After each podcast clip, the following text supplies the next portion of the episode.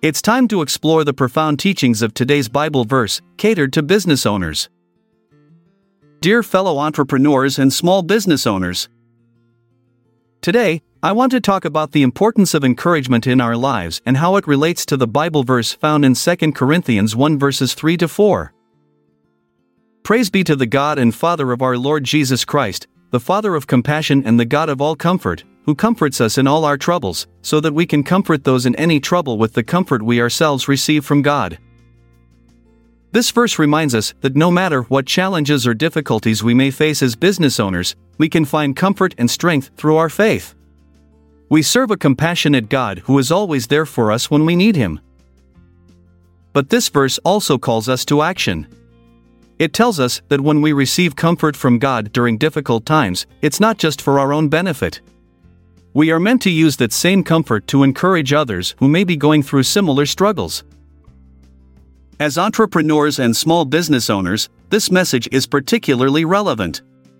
Running a business can be incredibly challenging at times, there are financial pressures, staffing issues, marketing hurdles, but when we turn to God for strength and guidance during these tough times, He will provide us with everything we need.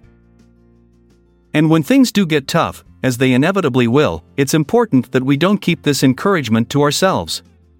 Instead, let's use it as an opportunity to lift up those around us, whether it's offering words of support or practical assistance. For example, imagine you're a small business owner struggling with cash flow issues due to slow sales during a pandemic. You turn towards your faith for guidance on how best you could handle this situation without laying off employees or closing down your venture completely. You pray fervently asking for divine intervention, which eventually comes through an unexpected grant from your city council, which helps you stay afloat until things pick up again. Now, instead of keeping this blessing to yourself, you could use this opportunity to encourage other small business owners in your community who may be facing similar struggles. You could share your story and offer words of hope and support, reminding them that they are not alone. In conclusion, let's remember that as entrepreneurs and small business owners, we have a unique opportunity to encourage one another through our faith. Let's turn towards God during difficult times and use the comfort we receive from Him as a way to lift up those around us. May God bless you all abundantly. May your journey be filled with joy and success.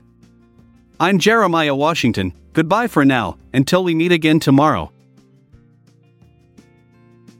This episode is produced by Classic Studios.